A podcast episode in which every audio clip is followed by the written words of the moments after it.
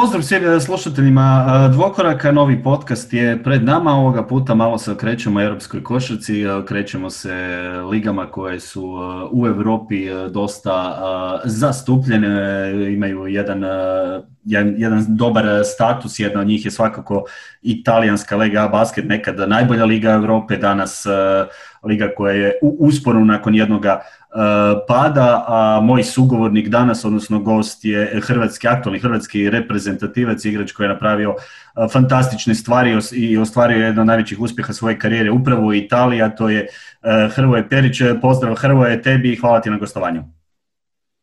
Hvala na pozivu i pozdrav svim slušateljima.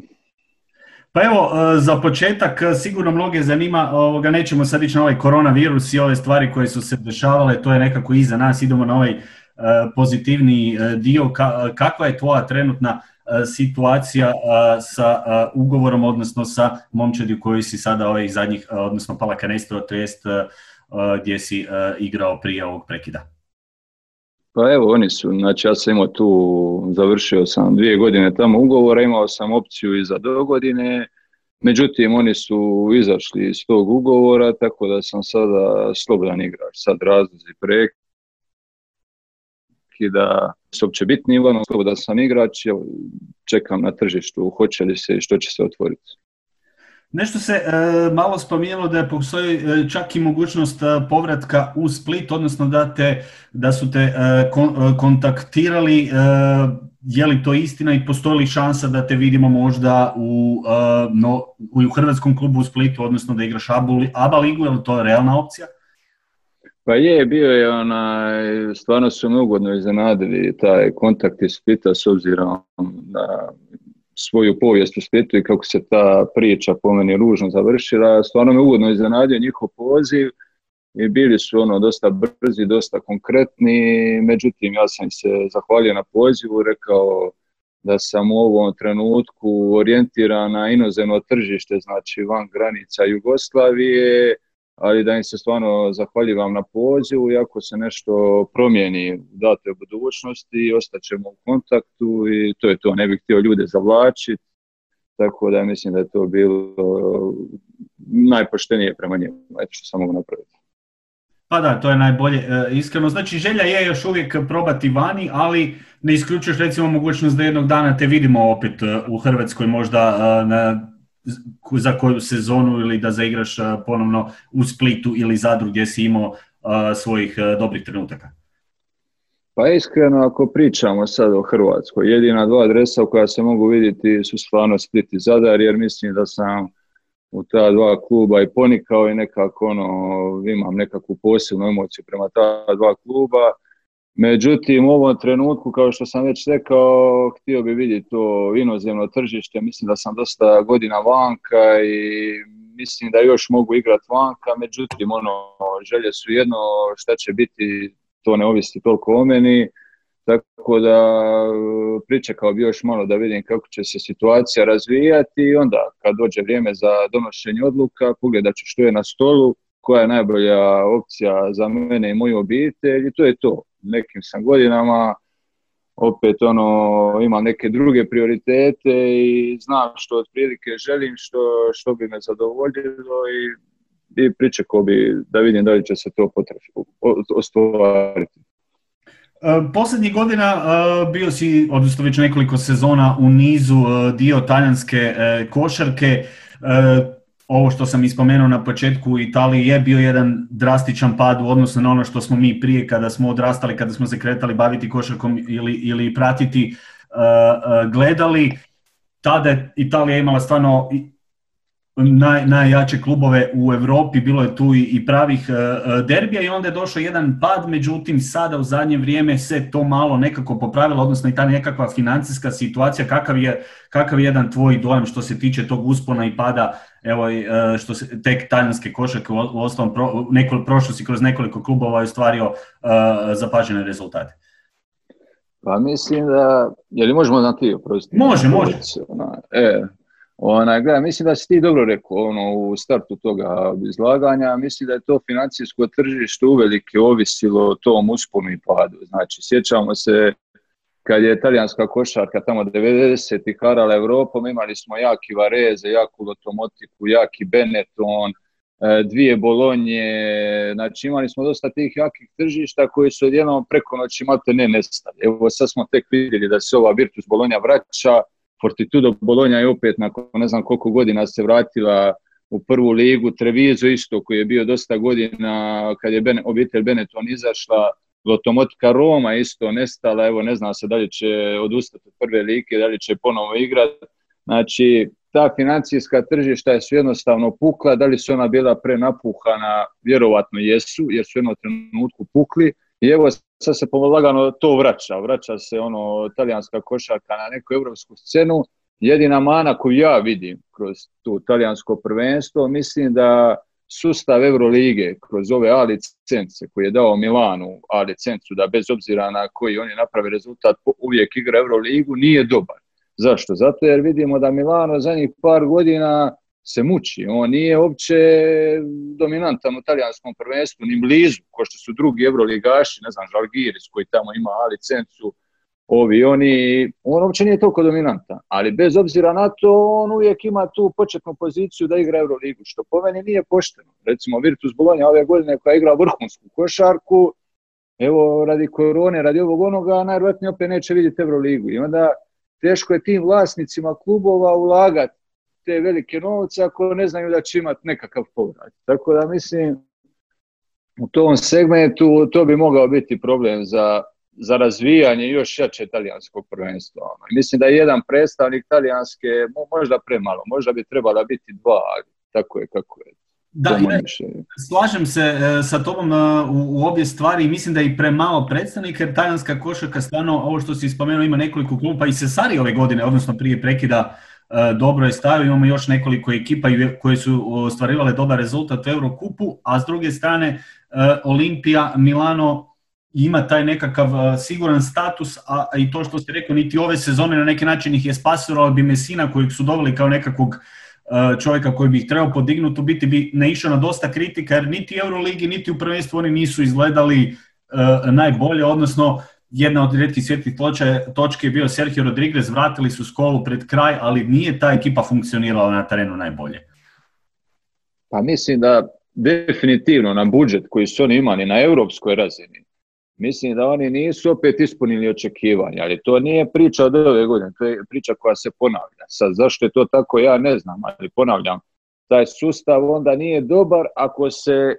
biti samo gleda po tome novac, ono, mislim. Jednostavno, ne mogu oni biti zaštićeni, a to ne vraćaju na teren. To je moje mišljenje, ono, a sad,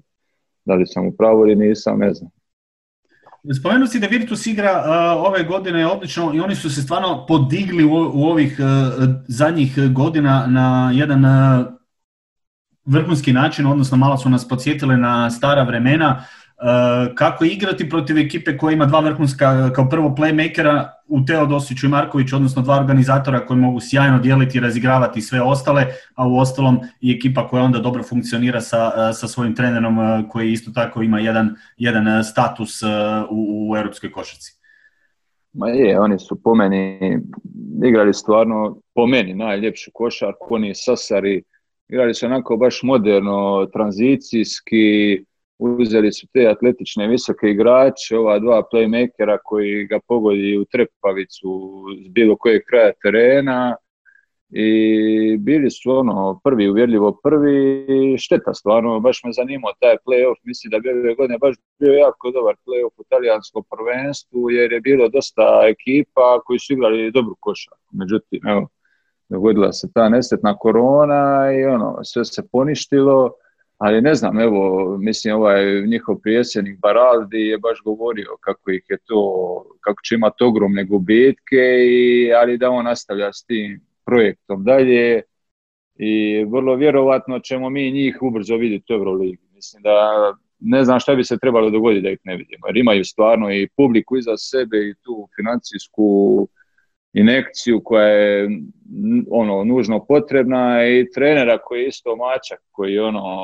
nema u njega opuštanja. Ja znam kad smo igrali mi protiv njih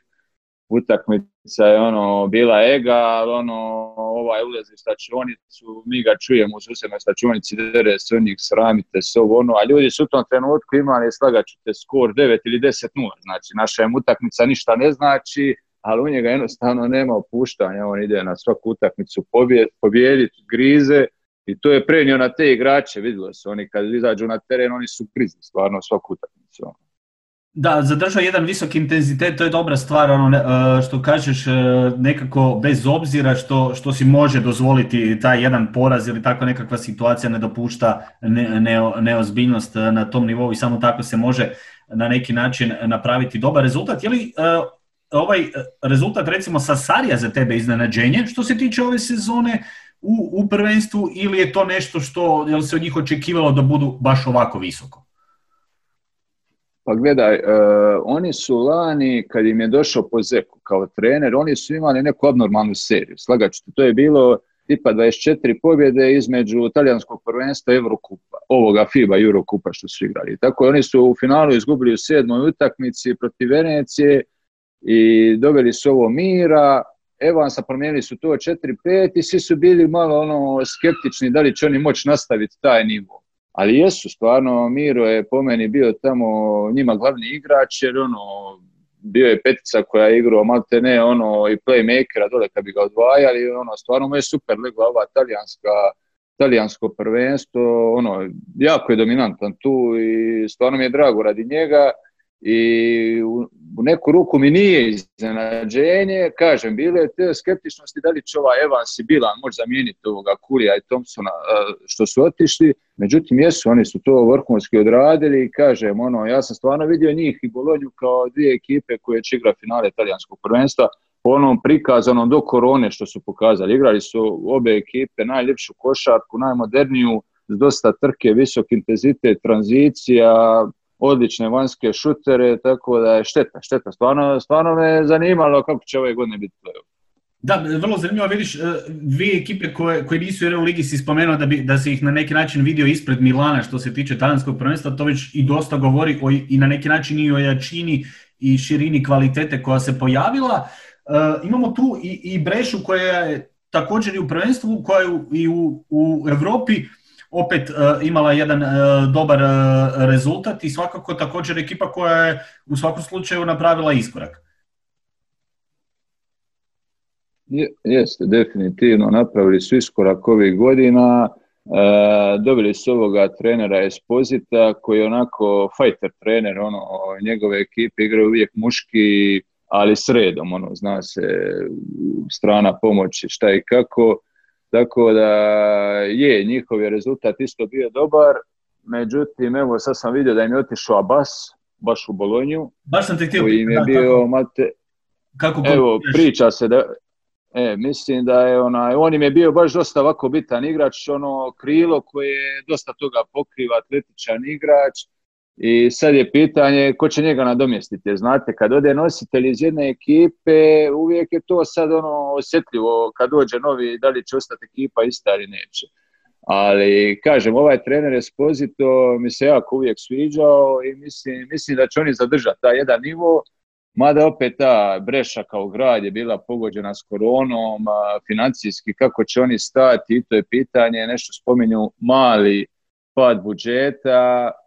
tako da ne znam, i opet pitanje, ono, sad kad se nastavi prvenstvo, da li će moći biti publike, neće i to. I to je vrlo bitno, znate, ono, jer ako ti je puna dvorana, 5000 ljudi, 6, 7, ne znam, onda ti taj domaći teren znači, ali ako ti je prazna dvorana, onda više nemaš toliko baš prednost domaćeg terena. Tako da vidit ćemo ono, ali definitivno Breša je ono Breša, Venecija, Sassari, Virtus Bologna, Milano, to su ova neka elita talijanske košarke trenutno.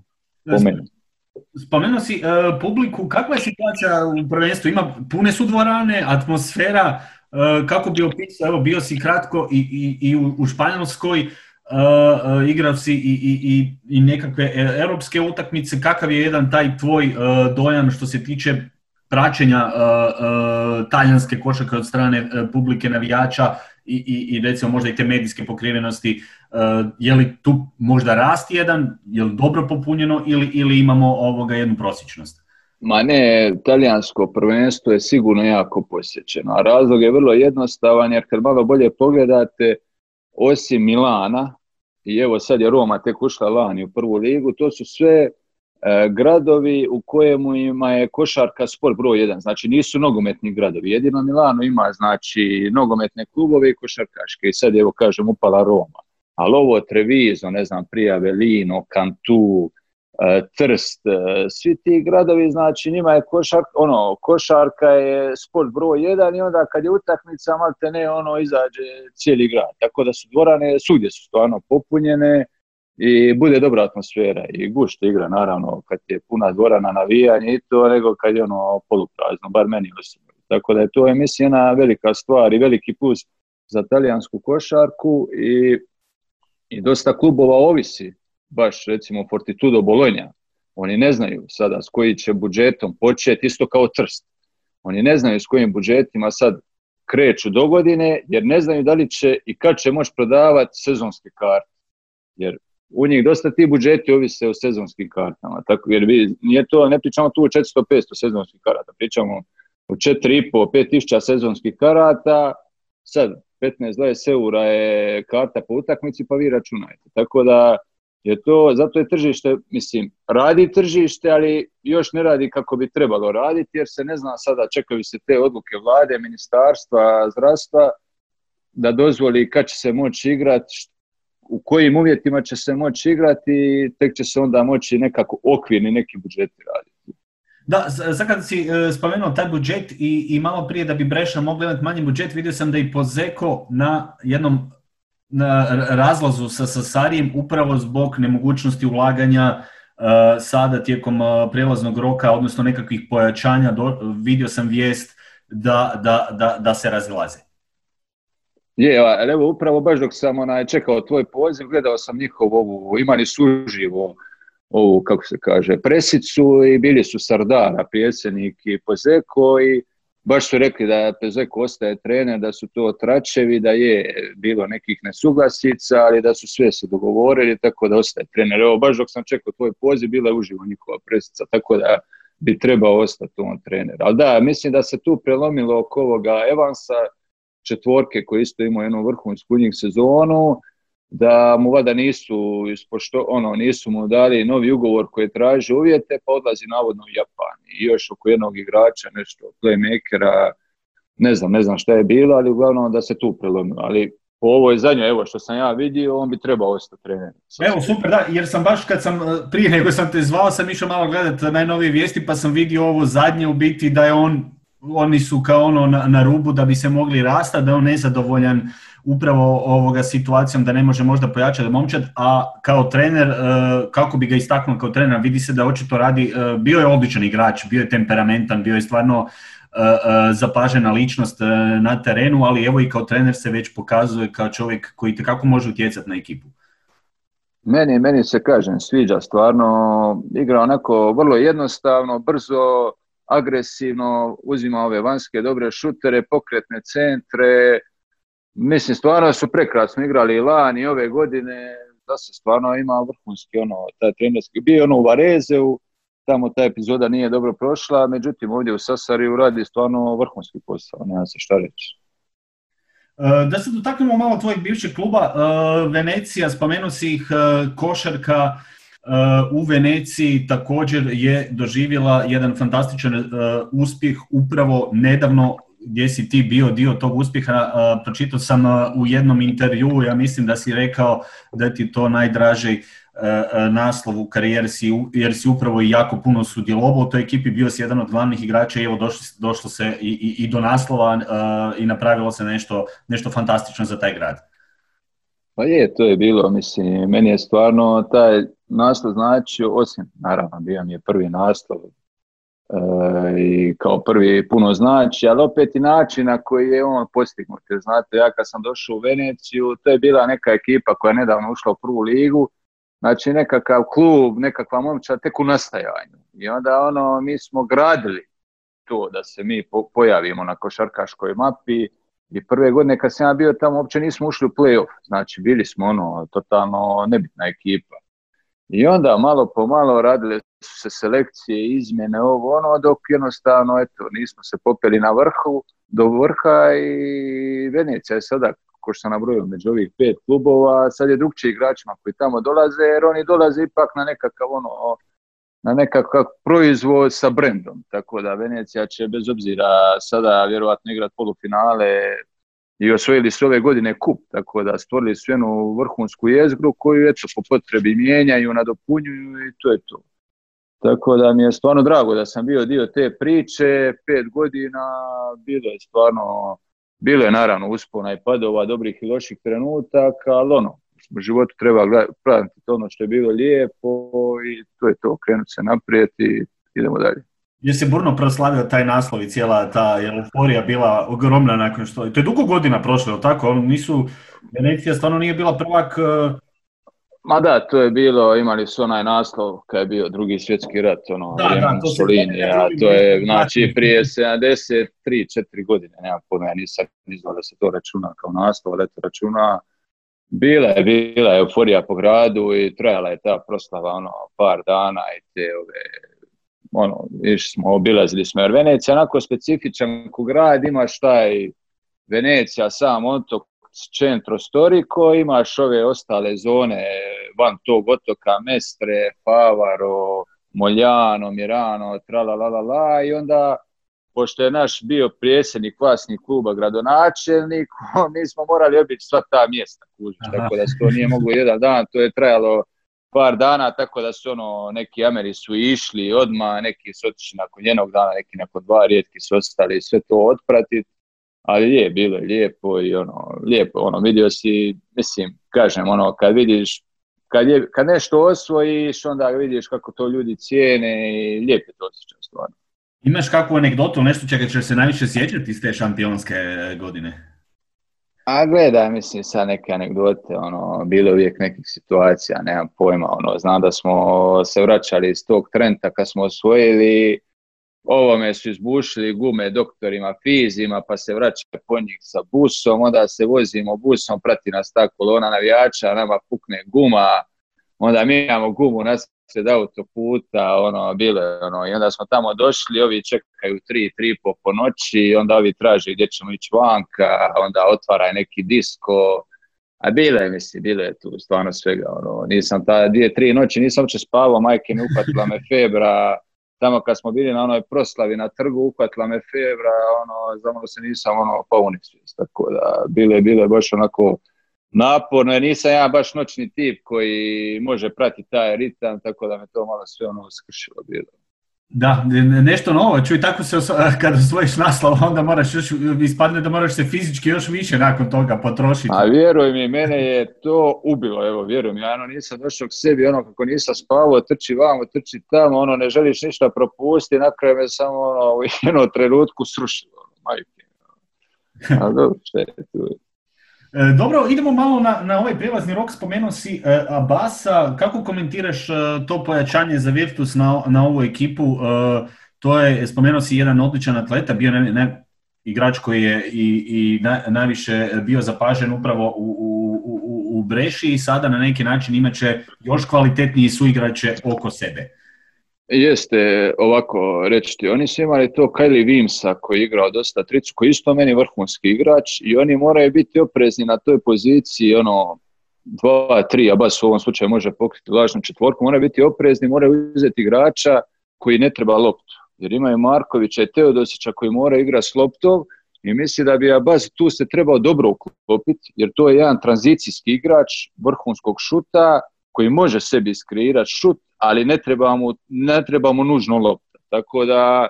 mislim da bi se on tu trebao dobro uklopiti. Ono. Znači da isteči tu kontru, da zabije povratni šut, da ako dobije jedan, dva driblinga da može iskreirati, da stavi povratni pas. Mislim da bi on trebao biti dobro pojačanje, ali čudi me sad šta će biti s Kylie Vinson koji je tamo vrhunski igrao i ono dosta tih bitnih utakmica. Mislim da je protiv Fortitudo Bolonije u derbiju tamo njihovom famozno Mislim, on zabio 30 koševa, ono, baš sam gledao tu utakmicu jer je bilo nam Božić, odigrao je ono van serijski. Tako da ne znam jer i njega zadržavaju, jer ako njega zadržavaju, sad će to biti malo specifično. Ono, jedno igraču, kad zna da će igrati 30 minuta, onda je on miran, on igra opušteno, strpljivo, čeka rezo. A druga je stvar kad zna da će igrano 15-20 minuta da dijeli s nekim, e, onda on tu zna ući u neke ono nervoze, ishitrene situacije, tako da ne znam šta će biti, ona, ponavljam, s ovim, ali Abbas kao ideja ekipe koju oni stvaraju, on bi se trebao dobro uklopiti. Da, ovo što si rekao, njima baš trebaju igrači koji ne trebaju toliko loptu držati u rukama jer imaju ove sa posjedom već koji jako dobro i to dvojicu koji jako dobro to mogu sve voditi, tako da realno treba im puno ovih ili trkača ili fizički jačih igrača da mogu na neki način ići brže u leđa i imati više, više napada, imati više posjeda, pa onda samim time naravno to je ta, taj dio koji u biti svi traže da, da možemo imati što više bržih napada, pa na neki način ovoga igrati jednim bržim uh, tempom. Uh, Fortitudo također isto ima nekakva uh, već pojačanja. Vidio sam da je jedan od igrača definitivno Adrian Banks, igrač koji je skorerski i što se tiče poena već se i tekako iskazao kao najbolji u ostalom istrijelac, ako se ne varam, time ispravi u, u, u talijanskom prvenstvu. Kako vidiš to pojačanje? Pa ja mislim da je to greška. Evo, znam da je to sad e, van logike. Mislim da Adrian Banks e, je greška za Fortitude jer oni, zašto? Imaju Pietra Radorija koji je malte ne sličan igrač. Znači, to su dva igrača, ono, combo jedan, dva, koji trebaju loptu skoreri. I sad ti imaš dva ista igrača, znaš, ono, jedan će trebati uzeti svojih 15-20 lopta, drugi 15-20 lopta, a onda šta je s drugim igračima, ne znam, tako da mi je to bila čudna odluka od ovoga Fortituda. Oni su imali ovog malog Fenetija, Italijana i Stipčevića na playmakerima koji su biti bili, oni, Ruk se tu trebao dosta prilagoditi. Znači, oni su trebali razigravači na playu, znači igrače koji će davati lopte. Jer ovaj Pietra Rador je veliki trošač lopta i naravno on zabije svoju porciju, nema tu zbora, to je kvalitetan igrač. A sad ti dovodiš Banksa na jedinici koji isto treba ispaliti svojih 20 lopta, tako da mi je to čudno odluka. Međutim, ovaj Saketi, trener, on je isto mačak, on je stvarno, gdje god je došao, on je taj Sasari iz druge lige doveo do, da osvoje ono tripletu, što oni zovu, znači osvojio prvenstvo, kup i super kup. E, došao je u jednu smiješnu kremonu koja je izašla iz, druge, iz prve lige, Međutim, te godine ne znam ko je odustao od prve lige, čini mi se, je li Kazert ili neko, ili, ne, sad ćete slagati, ili Avelino, nema pojma, onda su njima dali pozivnicu naknadno da uđu i onda on znači iz ekipe koji su slagali za drugu ligu, on s tom ligom za dvije godine osvoji kup. Tako da on, on je isto mačak, vjerovatno će to nekako on uspjeti ukomponirati, ali ponavljam, čudna mi je ta odluka Fortitudo, jer Banks je ono, on je u svakoj ekipi naravno vrhunski igrač, ali dovoditi ga u ekipu koja već ima sličan profil igrača mi je čudan. To je moje mišljenje. Ja, je, dobro si e, to objasnio, u svakom slučaju zanimljivo je čut e, e, iz igračkog kuta, odnosno igraš protiv tih igrača, tamo si ovoga dosta proveo pa da, da, da čujemo malo drugačije mišljenje, jer ovako na papiru neko izgleda, ha, dovodim najboljeg strelca, bit će bolja ekipa, ali u svakom slučaju koncepcijski to puno drugčije može izgledati. Jer oprosti što te prekidam, evo baš da povučem jednu paralelu. Ovaj Pietro Radori, on je bio prije Fortituda u Virtus Bologna i tamo je bili su Virtus Bologna Pietro Radori i ovaj Gentile, ovaj Alessandro Gentile. mm koji su isto velika dva potrošača lopta i ono, na papiru je to djelovalo, imaš Aradore, imaš Gentila, dole su stavili ove e, balvane za visoke igrače, ova dvojica će zabijati, ovi će skakati i rezultat neminovan. Međutim, šta je bilo, imali su isto jak budžet, nisu imali ko sad budžet, ali dobro, imali su opet jak budžet među jađem u talijanskoj e, ligi, uopće nisu ljudi ušli u play-off. I nakon toga su se zahvalili prvo ovome Alessandru Gentileu, i kasnije Đorđević kad je došao, bio je prvu godinu, odnosno pola sezone bio Pjetar Radori sa Đorđevićem, međutim ovaj je to snimio i on ga je mako, ono, neka, kažem, to, to je dobar igrač, ali to, to su potrošači lopta i sad, pitanje, da li ti želiš da ti on glavni igrač, da ti on nosi ekipu, tako da ne znam kako će to funkcionirati. Stvarno, bit će to, mislim, bit će, bit će zanimljivo vidjeti. Da, imamo još i vremena, sigurno će se još i neki klubovi pojačavati, neki igrači će na, na neki drugačiji način uh, se mijenjati. Uh, idemo se malo dotaknuti Euroligaša kojeg smo već kratko komentirali. Uh, koji bi ti označio koje najveće nekakve mane onda uh, ili problem? Meni se osobno Mesina nikad nije dopadao. Naravno da cijenim sve što je postigo. Uh, ima neke rezultate iza sebe, ali nekako mi nije ta njegova igra nikad bila ono pre prebliska ili jednostavno nisam bio ovoga simpatizer tog njegovog sustava. Ove godine on na neki način, odnosno kad je došao, Prvo se, prva odluka je bila riješiti se Majka Jamesa, vidio je drugačiji princip igranja pick and rolla, došao je Sheldon Mack kao jedan backup igrač koji bi bio napravio dobre stvari kao backup playmaker i očekivalo se da u Europi bi trebalo to funkcionirati, pogotovo uz jednog Serhija Rodrigueza koji znamo da je odličan, Skola kao nekakav veteran i nekakvo iskustvo, bilo je tu još uh, igrača i, i Micov i Nedović, ok, Nedović je sada već bivši, ali ta jedna skupina igrača je na papiru dobro izgledala, pogotovo e, u Starčevskoga kada bi se vratio Budajtis e, koji je nakon ozljede trebao činiti i, i taj, tu visoku rotaciju na jedan dobar način, ali to je dosta toga onda, ok, i ozljede su učinile svoje, ali jako malo igrača je donijelo ono što se od njih e, na neki način očekivalo. Čak ni Michael Roll nije bio igrač koji možda donosi nešto puno više nego što se isto njegovim dolaskom na neki način priželjkivalo. Pa je, gledaj, e, sad komentirati tu situaciju cijelu, iskreno nisam nikad previše o tome razmišljao, ali ovako e, površno što razmišljam, mislim da su oni dosta lutali u smislu, ok, odlično su otvorili tu Euroligu, da jednom se dogodio nekakav pad. I onda u tom padu on je dosta mijenjao te neke rotacije u smislu ovaj mali Moraskini mu jedno vrijeme bio e, prvi, pa onda Delavale, pa onda mislim da je tako na taj način malo tu hjerarhiju ekipi istrzo. Jedina mu je bila konstanta Sergio Rodriguez. Svi ostali ovi Tarčevski počinje s klupe, nominovno najbolje, najbolja petica, pa ovaj, pa ga promijeni, pa tri utakmice mu je ovaj, pa ga promijeni. Tako da, po meni, možda ih je malo istrzo s tim nekim, ono, tim nekim lutanjima svojim, kažem, osim ovo, i ovaj Mek, mislim čovjeka dovede iz NBA, onda mu da otkaz nakon koliko, dva, tri mjeseca. Da, on je vrlo, brzo, vrlo brzo je nesto iz ekipe, odnosno nije se, meni je to dosta iznenadilo, kažem, baš je onako, on je inače momčarski igrač bio u NBA-u. I, A jest, Jeste, mislim da je on ono se tamo trebao dobro ukopiti ono, s tim eh, Sergio Rodriguezom, da može odigrati u paru, da ovaj, pošto je malo tajni igrač, ono napadački više orijentiran, da on malo više igra na obranu. Tako da, ne znam, možda, je možda ga je u tim nekim porazima uhvatila neka nepotrebna panika, pa onda nekakve te rotacije, lutanja, je što si rekao, bilo je naravno i ozljeda ovakav raspored utakmica, one su neminovne, Međutim, evo, čudno mi je ono, naš, ono, imaš, recimo, tu je bila po meni najjača snaga to Virtusa, što sam malo prije rekao, Bolonje. Oni su imali to, zna se, ko je šta, imaš sedam igrača, osam, ovi ulaze ostali po potrebi i onda on igra, zna da će igra svojih 30 minuta, zna da će šutnuti svojih koliko već treba lopta i čovjek čeka rezon i to je to, nema kompliciranja, nema filozofiranja. Mislim da to možda Milanu fali. Da, da. Nekakva konstanta, da su igrači mirni, da znaju svoje role, da znaju kad ulaze, šta rade i čisto to. Eto. Da, e, nije bilo tih jasnih, jasnih uloga, kao što si spomenuo dobro paralelu sa Virtusom, gdje, gdje se u biti zna uh, i od startanja i od, uh, uh, odnosno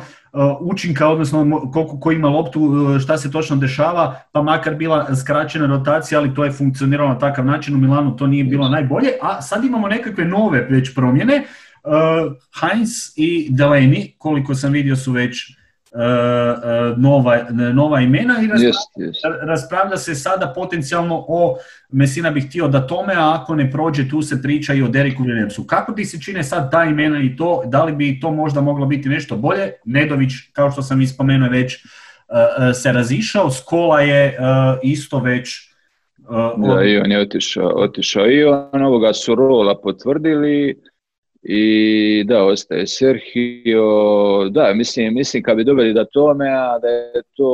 ekipa koja se može s pravom, ne kažem napadati Euroligu, ali može se napadati playoff sigurno minimalno, ali nadat se potajno Final Four, jer to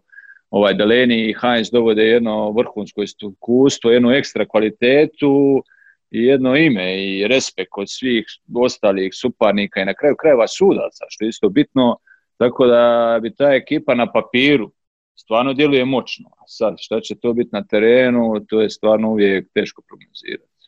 Da, Ali mislim da im je taj Heinz e, potez vrhunski. On je stvarno čovjek koji je osvojio koliko, četiri Euro lige, ima ono, i mislim po pričama što čujem, zna da je ono jako cijenjen među svim suigračima, da je ono uvijek dobri duh slačionice, da, da jednostavno ono, pravi tu ono dobru atmosferu, kemiju, što je, što je možda falilo tamo u Milanu, ne znam, oni su možda i malo, ja kažem uvijek da su oni malo prerazmaženi, ima ona priča što su mi pričali ovi suigrači, ovaj Jeff Vidžano koji je bio u Milanu i on mi baš govori, zaredali se tamo porazi, on je bio u Milanu i zaredali se porazu i sastanak dolazi Giorgio Armani, svi ono u klubu, ono, sahrana, već su mislili gotovo, sad će biti show. Tamo kaže pred Božić, dolazi čovjek u stačionicu i kaže, momci, vidim vas, vi ste u Grču, morate se opustiti. Ovo pomoćniku kaže, daj svima kuverte, oni otvaraju kuverte, a u kuverti 5000 eura voucher da kupe u Armanijevom dućanu, kaže, odmorite se, sad su božićni praznici, kupite poklone i evo vam voucher i onda idemo dalje snažno. Ono. Tako da, mislim, kad sam čuo tu priču, znaš, dosta je to otvorilo oči, možda, možda su oni tamo mrvicu i razmaženi, evo, ne znam ja sad to, ali iz ovih priča što čujem i to, znaš, ono, negdje gdje izgubiš par utakmica za redom, to je ono, otkazi, ovo, ono, svi grizu 300% jače, ovaj njima ono dava voucher, ono, da kupe Armani dućanima što će. Da, da, dobro si, dobro si to ovoga rekao. Moguće da, da, ima, da su tu i takvi nekakvi razlozi, u ostalom i kao dovelo se puno pojačanja i recimo neki igrači Dela Vale je određenim minutama ili utakmicama bio jako, uh, jako malo minuta dobivo, a recimo da igra u nekom drugom klubu u drugačijem sustavu, to je igrač kojeg smo vidjeli u osnovom i za talijansku reprezentaciju kad, kad smo mi imali u ovim pred, prethodnim kvalifikacijama problema, igrač koji kako može odigrati i, i donijeti kvalitetne minute na terenu. Ima još nekoliko njih tako na takav način i Moraskini je doveden kao neko ko, e, e, ko, ko, ko bi trebao nešto donijeti, ali onda recimo sad kad već spominjem te talijanske i, igrače, e, je li dio odnosno je li u, u Italiji se dobro radi, odnosno proizvodi igrača što se tiče domać, domaćih igrača i daje prilika ili ili je to e, nekakav pad, vidjeli smo da oni u kvalifikacijama imaju nešto širu bazu od nas ipak onim zadnjim utakmicama dok, dok nisu oni najjači sastavi. E, pa mislim, da, ja osobno mislim da se ne radi dobro s njima u talijanskim omladinskim pogonima. Je, oni imaju veću bazu od nas, ali opet moramo to vidjeti kvantitetu, da je to puno veća liga, puno veće tržište i oni imaju prvenstvo koje nije slabo, igraju u tome ali kad vidimo razvoj mladih igrača, meni je to uvijek čudno da je tu previše tih trenera, to je problem i tih GM-ova talijanskih koji su previše okrenuti američkom tržištu. Ja uvijek njima kažem, baš sam se s ovim GM-om iz Trsta svađao, ja kažem, ja ne znam šta vama rade tamo u toj ljetnoj ligi Las Vegas, svi tamo svi otiđete i onda sljetne te lige i dovedete pet Amera. I to je, to je vaš posao, ono, mislim, šta vam urade tamo. Pa možeš i dovesti jednog Jugoslavena, jednog Litvanca, jednog ovog, jednog onog. Zašto, zašto samo uvijek moraju, imaju sad kvotu stranaca šest, znači svi dovode šest strana, ovih Amerikanaca. Tako da broj tamo stranaca koji nisu Amerikanci može se izbrojati na prste jedne ruke. To je stvarno rijetko. Mi smo ovi, tamo što smo bili stranci, a nismo bili Amerikanci, mi smo bili podobranci, ono, ničija zemlja, ni vamo, ni tamo. Tako da, mislim da je to njima problem. Oni automatski, doveo sam Amera, i onda automatski ono moram opravdati zašto sam ga doveo, onda ga guram na silu. Razumiješ? Može, da. I tu znači, mladi, mladi, mladi igrači ne postoje, ono, njima prilika ne postoje. Ti mladi svi igrači, oni su osuđeni. Prve godinu, dvije dana, tri igrati drugu ligu, pa ako se tamo dokažu, nekoga povuče i onda opet kad ga povuče u tu prvu ligu, tamo će skupljati mrvice, mora se nada da mu taj njegov Amer neće igrati dobro, da ćemo on biti zamjena i da će on tu nešto dobro odigrati. Ono. Tako da stvarno trnovit im je put za uspjet tamo. Stvarno im je trnovit, ali kažem, imaju kvantitetu, naravno da će ima širu bazu od nas. Ali da se loše radi, da davaju mal broj e, kvalitetnih igrača, to je činjenica. Pa mi, mi imamo veći broj kvalitetnih igrača. Kad ti pogledaš, mi imamo sedam NBA igrača, razumiješ, na, na koji broj registriranih košarkaša, što oni, koliko oni imaju, nema pojma, jedan, dva, koliko imaju Galinarija ili, i onaj Belinelli, to je to. Ima ovaj, sad je, pardon, u New Orleans otišao ovaj, kako se zove, Meli. Meli je, da, dobro, on je sad uh, tek prošle, prošle sezone otišao, ali da, imaju puno manje, ali je li postoji talent kao talent, pa da se mo, ono, pa oni manje rade ili je čak tu ima i nedostatka onda talenta, ok, znamo da mi imamo više, mi po, kao zemlja imamo sigurno više talentiranih igrača, međutim postoji problem i talenta u Italiji, pa onda još na, na to se nadoveze ovo što si pričao o strancima da se dovodi još puno Amerikanaca pa se to dodatno zaguši. Pa ne, ne znam što bi ti tu rekao, ovo stvarno teško mi je na to pitanje odgovoriti. E, ja mislim da e, da u nas se puno radi te ovi fundamenti. I oni uvijek meni govore italijani kako ono,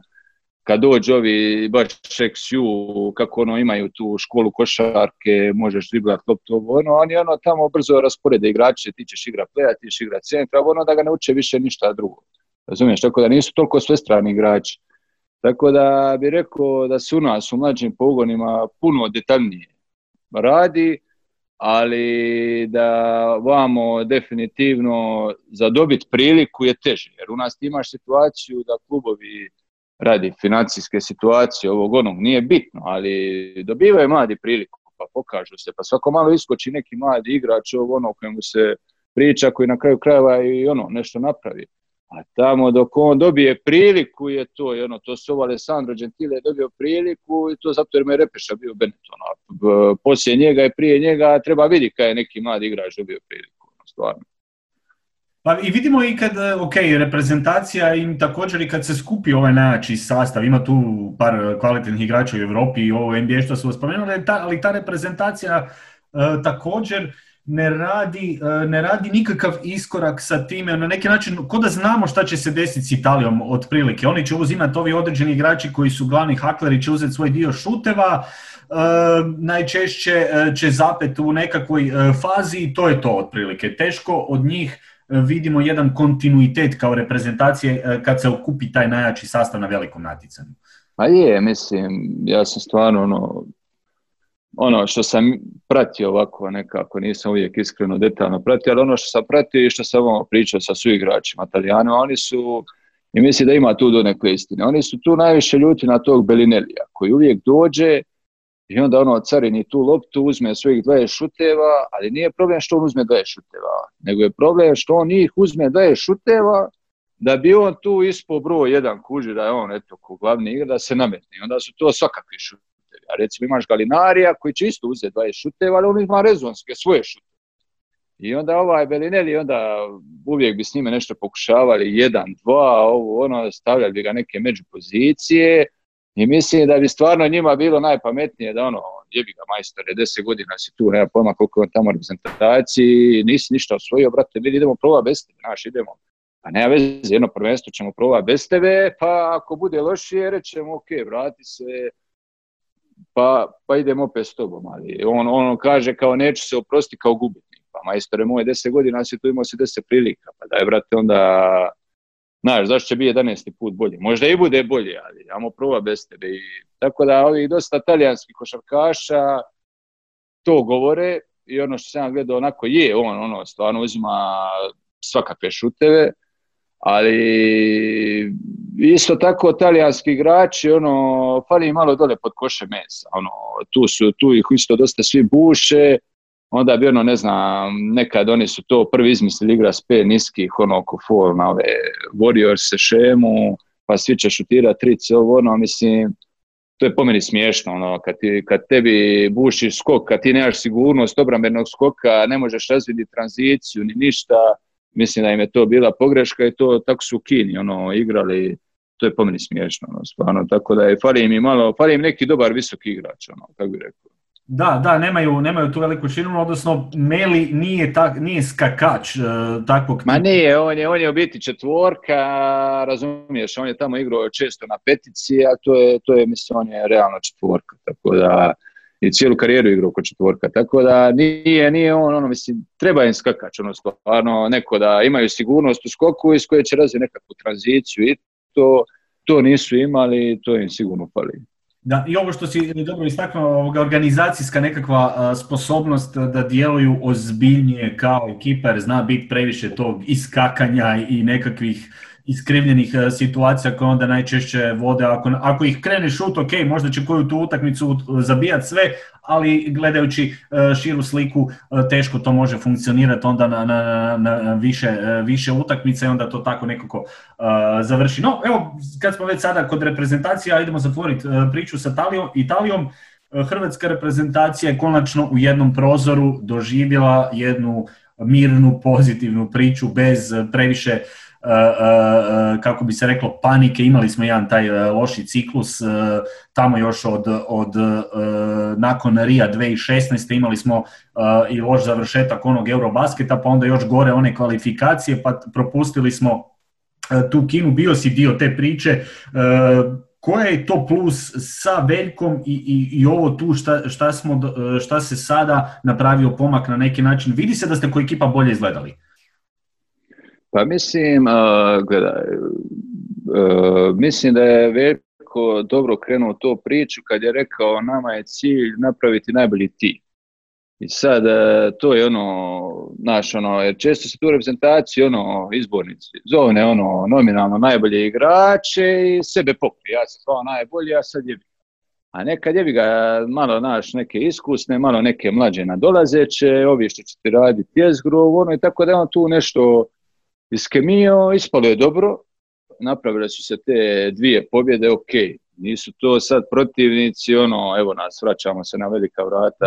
svjetske košarke, ali, slušaj, opet, e, ono, i to je napredak na odnosu što je prije bilo, znači, dobili su se dva protivnika, stvorio se nekakav mir i što je najbitnije, stvorila se jedno pozitivna atmosfera za ono što je trebalo uslijediti u Splitu ovo ljeto, i šteta stvarno što se nije odradio taj olimpijski, taj, kako se ovaj zove, turnir, jer onda bi to, znaš, bi ono, sad je prevelika pauza malo sad, nikad ne zna šta će biti, ali ovdje se s tim dvije pobjede stvorila se jedan dobar preduvjet za jednu pozitivnu atmosferu, da se u miru to dočeka i da se iščekuje to sa ono, s, s pozitivnim e, emocijama Međutim, šta će biti u budućnosti, meni je teško govoriti jer ja nemam tu privilegiju ni luksus razmišljati jer ja sam svjestan da ja nisam e, sigurna, siguran reprezentativac, to su neki drugi. Međutim, ako bude prilika, ako me se zove, bit će mi stvarno iznimna čast i zadovoljstvo se odazvati. A ja stvarno vjerujem da mi imamo kvalitet, i da nam samo treba malo, eto, nekad treba malo i sreća poljubiti. Ono, mi smo imali imali smo svakakvih rezultata, ali sada, što je najbitnije ovo, Bogdanović igra košarku života, ima Šarića, Zubca, ne znam šta će biti s da li će ga se privoliti ili neće. Imaš Simona isto koji igra ono, nevjerojatno kako igra u tim godinama košarku, imaš Šukića,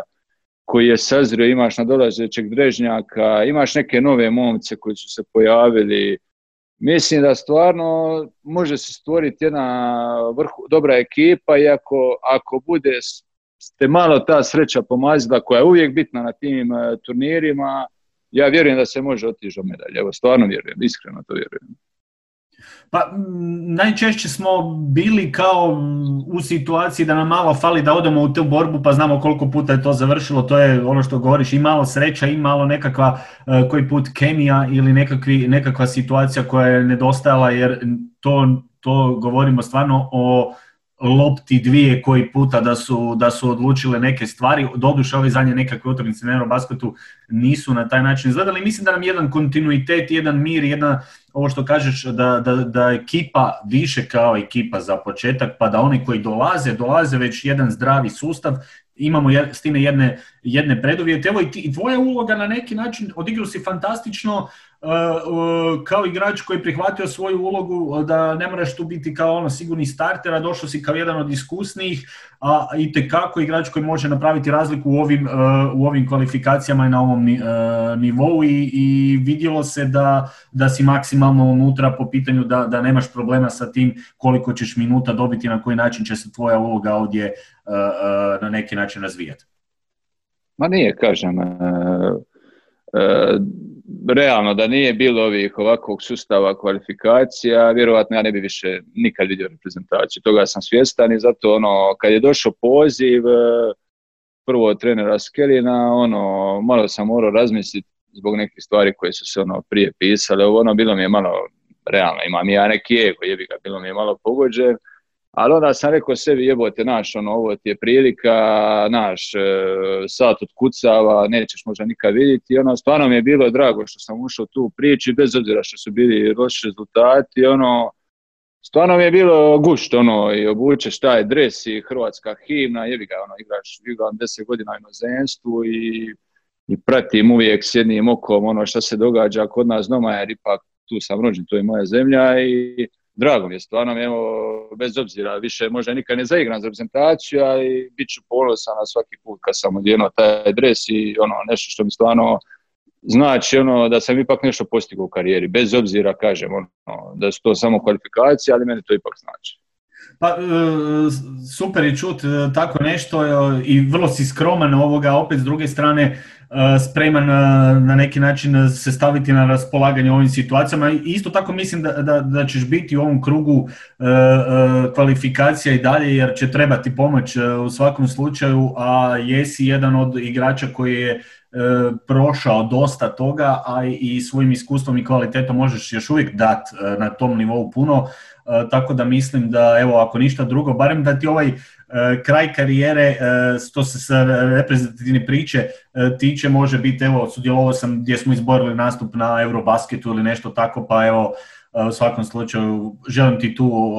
još koji poziv i uspjeha da, da to bude na najbolji mogući način za tebe. Eto, hvala i ako bude tako niko sretniji od mene, ali kažem, ponavljam, svjestan sam da ima stvarno dosta dobrih igrača na mojoj poziciji i nekih novih koji dolaze, tako da to je sad na izborni koji kažem, ono nema kome šta zamjerati, ako me zovnu, ne zovnu, moje ako me zovnu da se da zove bez opće kakvog razmišljanja i to je to. E, reci mi, e, vidio sam, odnosno čuo sam da si zainteresiran da nakon karijere upišeš e, neku školu, na koji način sebe vidiš nakon igračke karijere u košarci, vidiš li se u košarci što se tiče nekakvog angažmana? Ba je, to je uvijek bilo, znači to sam baš pričao nedavno s roditeljima, ono, od 18. godine su me svi pitali, ono, ko šta ćeš biti kad završiš, šta ćeš biti kad završiš, evo sad ti dođe ono, kraj karijere i ono, nemaš pojma šta ćeš biti, ali definitivno uvijek me zanimala kako mi ono majka knjižničarka usadila mi je tu naviku čitanja i dosta me zanimala ta psihologija i uvijek sam govorio ono ako budem se fudro fino da ne moram više ono raditi te karijere, onda bi možda ono opisao taj studij psihologije i možda nešto u tom smjeru išao ono, možda, možda okrenut poglavlje van košarke naravno, ono ići na utakmice, pratit ću na televiziji, ali ne više biti ono, ne znam, trener ovo ono, ali ponavljam, vidit ću još ono, zasa, sam, zasa se priželjkivam još igrat, pa kad završim igrat, vidjet ću s obitelji, ono, šta i kako, imamo žena i ja dvoje djece, razmislit ćemo i gdje živiti, razumiješ, jer dugo vremena ja i ono, nemam stalno prebivalište, odlučit ćemo šta i kako, ali tu ćemo se definitivno najviše prilagoditi svojoj djeci, a onda ja sam u drugom, trećem planu u toj priči. Dobro, lijepo je čut e, da, da bi volio ulagati u obrazovanje nakon e, karijere ili e, da na neki način ulažeš u sebe i, i razmišljaš i o nekim drugim stvarima. Gledaj, prvo te prekida, onaj, meni su obitelji, svi su ono završili fakultete i onda sam rekao, pa neću ja valjda biti ovdje i majka i otac i dva brata i žena, pa rekao sam, pa neću ja valjda biti crna ovca u obitelji, jedina koja nije završila faks, tako da definitivno ono i bio u košarci ne bio, svakako da ono ću gledat nešto upisati, ono nešto što me zanima, ali prije svega što me zanima, ne sada ja razmišljam od toga kasnije zarađivati, nego ono nešto što bi me baš zanimalo, što bi me iako se zaposlim u toj branši ispunjalo, tako da eto, planiram definitivno nešto ona, nakon karijere upisati. Pa, e, to je super, e, upravo ovo što si rekao, mislim da je to nekako najbolje, e, nešto što te ispunjava, nešto što voliš, pa na neki način puno bolje nego da radiš nešto na silu ili nešto što ti, što ti ne odgovara, pa samo reda radi da prema van izgleda lijepo, a opet ti nisi zadovoljan time, onda nema nikakvog naravno. I evo, za kraj, kratko da iskomentiramo Euroliga, imamo nekakvih situacija, Fibina Liga prvaka je ušla u neku bitku sa nekakvim klubovima, pa odnosno uzela je neke klubove koji su bili dio Eurokupa, pa se sad tu dosta oko toga raspravlja da bi mogla Fibina Liga prvaka na neki način e, u budućnosti ugroziti Euroligu. Spomenuo si na početku jedan problem, Euroliga je na neki način zaključila sezonu o, sve ekipe ostaju iste, ima puno i ovih, mislim puno, ima nekoliko ovih nezadovoljnih, osim Virtusa koje smo spomenuli, koji je Partizan je imao velike ambicije, ima još nekoliko ekipa koje su se nadale šansi da će oni biti iduće godine u Euroligi, naravno da je imao bio udarac, pisalo se čak i da će i Partizan otići u Fibinu ligu prvaka, pa ništa, evo imamo sad najnoviji primjer sa Panathinaikosom koji pak ima nekih drugih problema što se tiče i sudaca i evo oni su zatražili izlazak. Kako ti gledaš na tu situaciju? I razvoj te europske košake što se tiče svega toga što se trenutno zbiva? Pa gledaj, e, dogodilo se to da jednostavno FIBA je godinama imala taj monopol i držala se bahato u smislu da klubovima nije davala nikakvu e, financijski povrat, klubovi nisu imali nikakve koristi od toga i onda kad su se ti klubovi međusobno dogovorili da organiziraju, oni su organizirali i sad sad su oni broj jedan, ajmo reći. I mislim da dok god igraju ovi CSKA, Barcelona, Real, Maccabi, ovi jaki klubovi, realno FIBA Champions League će uvijek biti 10 milja, mislim 100 milja iza njih. Jer realno svak želi gledati Real, Barcelonu, CSKA, Maccabi i ove jake klubove, a sad da li će ti igra Galatasaray ili ovaj onaj u ovoj FIBA Champions League, ok, to je jako natjecanje, nema zbora ali neće oni nikad biti na tom nivou Eurolige. Jedino kažem što se meni ne sviđa, oni idu na taj zatvoreni sustav, ono, po uzoru na NBA, zašto? Naravno, idu na veći broj utakmica radi zarade, ali meni osobno kao, evo, još uvijek košarkašu, meni osobno, ja znam da je običnom gledatelju to draže, ima veći broj utakmica, ali ja gledam sa igračkog aspekta, meni se ne svi, malo mi je izgubilo to draž, kad ti imaš 30 e, utakmica, koliko je, 34 utakmice regularnog dijela, pa tek onda četiri finale i onda igraš Final Four. To mi je stvarno uh, nepošteno prema klubovima, recimo FS Pilsen sad koji ima vrhunsku sezonu ili nemam pojma bilo ko, ti odigraš 34 e, utakmice, ti si ono, bog i batina, naletiš u play-offu na Fenerbahče Željko Obradović, izgubiš prvu utakmicu doma i gotovo ti, ono, mislim. I onda, ok, neki prođeš četiri finale, dođeš na Final Four i koji si igra na neutralnom terenu. Pa koju ti imaš onda tu korist što si 34 utakmice dominirao bio prvi? Mislim da to nije u redu, da bi se tu trebalo, ako već ideš na taj sistem, onda napravi play-off normalan, da ovaj što je prvi, da on ima prednost domaćeg terena, pa čovjek je zaslužio to. A ne, onda bi si igrao Final Four u Kelnu, gdje se treba igrati Final Four i šta, opet si s iste pozicije svi kreću, ono. A osobno, taj prevelik broj utakmica meni osobno izgubio draž, bio mi je draži onaj bivši sistem kad si ono imao ono četiri skupine po četiri u drugoj fazi, jer tu je onda bila svaka utakmica na nož. Ne možeš ti gledati sad e, treće kolo igraju Real i Barca ili ne znam, Real i CSKA, nije to isto kad znaš da još iza toga sjedi 30 utakmica više. Ko se sjeća prvih 5-10 kola Euroliga, ne pojma niko što je bilo. Tako da po meni taj sustav onako je gledateljima dobar, je financijski isplativ, uh, isplativ klubovima, meni osobno se ne sviđa. Meni stvarno je to razvodnilo se i bilo mi je draže ono prije i to je moje mišljenje. Složio bi se i, najviše čak s ovim dijelom uh,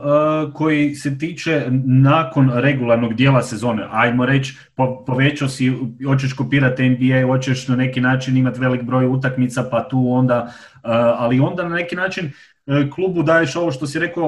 ovaj koji dođe na Final Four bio je prvi nakon tih silnih mjeseci igranja utakmica i ako je nekako prošlo četiri finale, realno izgubi jednu utakmicu u polufinalu, sezona je već na neki način ispod očekivanja, ti si razočaran, pa onda su mogli barem tu taj playoff održati, pa igrajte onda do kraja finala na... Jest, pa jest, pa točno to. A ako si već išao na, e, ako si, e, ako si išao na taj sistem, onda, brate, isplati ga do kraja. Mislim, šta sad onda ovaj što je bio prvi, ovaj ušao, ne znam, ko četvrti, onda oni igraju na neutralnom terenu i šta, onda tu odlučiva nakladno sudaca, ono sve to u jednu loptu. To mi je totalno debilno. Ono, ako si, brate, ako ovaj je bio prvi, ako on to zaslužio, nek onda ima prednost domaćeg terena. Ako već kopiraš NBA, onda ga kopiraj do kraja. Da. Ali eto, mislim, da, i opet imamo samo jednu tu kao playoff seriju, ta četvrt finala i to je to. Odigra se ono, kao što si rekao, izgubiš doma prvu već je drama, jer realno... a mislim, realno, rijetko se ko vrati, ono, pogotovo još ono, ne znam, ako igraš ovo proti Obradovića, ono, ako ti on jednu dobije u gostima, to ti gotovo, ne, ne, što uopće ne trebaš nići tamo to u gosti. Da, to je, to je ovoga, u svakom uh, slučaju. Uh, Vidjet ćemo kako će Euroliga razmišljati, nije, e, idealno ima kritika na Bartomea, ima kritika na te nekakve e, transparentnosti, na ne, čak i manjka nekakvih eh, financijskog dijela za, za klubove koji, koji se očekivao možda, eh, tu se nešto malo otvorilo s ovom pričom koju je Panathinaikos pokrenuo, vidjet ćemo na koji način će se to razvijati, u svakom slučaju Europska košaka, odnosno ljudi koji vode i, i klubovi koji su u Euroligi morat će dobro pratiti, vidjeti na koji način i koje stvari mogu mijenjati iz europsku košarku jer je jedan po meni problem još e, što se tiče europske košarke bi mogao biti taj što se u nekim drugim, odnosno na drugim kontinentima priča da će se pokretati određene e, stvari, Jao Ming, Azijska liga prvaka, NBA ulaže u Afriku, e, G liga kao bi mogla povećati uvjete, odnosno plaće igrača, pa će samim time i neki kvalitetni Amerikanci možda tamo stati, ili će biti prilika za NBA. To su sve neke stvari koje mislim da bi europska košarka trebala pratiti, razmišljati unaprijed ukoliko ona želi ostati u koraku s time da, da, da ne izgubi e, kompletno sve najbolje što ima, jer znamo da sve više s godinama i opada ovaj broj kvalitetnih europskih igrača koji ostaju ovdje igrat, e, ove stare generacije još i ove nekakve tvoja godišta su još ovdje, ajde, ajmo reći neki igrači poput Navara, Spanulisa i tako dalje su se još zadržali u Europi i ostali, ali vidimo da jako puno ovih mladih igrača odmah bježi i na neki način osiromašuje europsku košarku. Pa je, gledaj, uh, mislim da ovako, kad pričamo o toj europskoj košarci, sa ovo što si spomenuo, najveća razlika po meni NBA i europske košarke jeste što tu u Europi ti navijaš za klubove, a vamo u NBA navijaš za zvijezde. Oni tamo NBA stvaraju to ono franchise player, a ti vamo ćeš navijati ono za Panathinaikos, za Olimpijadu, na, za klub navijaš. I mislim da će uvijek europska košarka imati ono, te, pogotovo ove nogometne jake klubove koji za sebe imaju vojske navijača, oni će uvijek imati ono, i pune dvorane i tradiciju i kad ti pogledaš zadnjih 15-20 godina, rijetko ko tu iskoči neko novi, ono, uvijek su to manje više isti klubovi. A što se tiče to odlazak uh, mladih igrača, to je ona uvijek priča, ono, sad kad se vrate ovi ovi oni, ja se prvo dokazao u Europi, pa išao NBA, ovo ono, je, ali promijenila su se vremena. Pa ne možeš ti momku koji ima 18, 19, 20 godina, neko ti ponudi 5-6 miliona dolara koliko oni imaju u prvoj rundi drafta, a ko, ko tu normalan može reći neću, ostaću ovdje pa ću se dokazati. Pa mislim, ko će biti te pare? Mislim, to je meni, budimo realni, mislim, s 18 godina ti 19 neko ponudi te pare, pa jebemo miša, mislim, da nemojmo se ljudi zavaravati. Ono. Pa Tako da, i NBA je prepoznao globalizaciju tog sporta i oni se po meni je ta NBA draft sada klađenje na talent. Nije to više ti dovodiš ono gotov proizvod, ok, prva ona tri, četiri pika, znaš, ono, ono idu loše ekipe, oni ih ono stvaraju nositelje. Ali ovo ostalo je klađenje na talenta i on njega dovede, pa ako se razvije, razvije. Ono, mislim. Tako da oni su prepoznali tu globalizaciju sporta NBA uz ono primat i oni su ono koliko god je evropska košarka jaka, Euroliga, ovo ono, opet će biti ono po meni 100 milja iza NBA. Ono, jednostavno to je najelitnije natjecanje, ko šta govori, može govoriti. Kogod ima priliku tamo, ja bi mu rekao da ide jer to, to je stvarno ludost ne tamo. To je po meni broj jedan, ono, ono najbolja firma na svijetu, među najboljim firmama na svijetu, a što se tiče sporta, bolje od toga nema. To je ono kad imaš šlag, pa na kraju višnja, pa to ti je ona višnja na šlagu, a ne šlag. Tako da, to je to. Pa je, istina, evo baš uh, imamo zadnji primjer sa uh, našim Lukom Šamanićem koji čak prije odlaska u NBA rekao da u biti uopće ne razmišlja o ostanku u Europi jer mu se nudi prilika i uvjeti kakve ovo što si spominjao, može, mnogi mladi igrači mogu samo sanjati jer dolaziš ovo negdje gdje će nekoliko trenera raditi s tobom, pogotovo još on je došao u idealnu sredinu za razvoj. I ideš sebi dati kao mladom igraču šansu također, ideš se uh, kladiti na sebe da možda ranije uspiješ u nekom svijetu gdje i možeš više zaraditi i možeš uvijek uh, na neki na drugačiji način egzistirati i to je jedan svijet koji se otvorio, evo da je tebi neko s 18 godina ponudio da ideš Eh, biti dio jedne NBA ekipe pa da probaš dve, tri godine igrat G ligu pa nakon toga dobiti šansu u NBA-u, da li bi ju prihvatio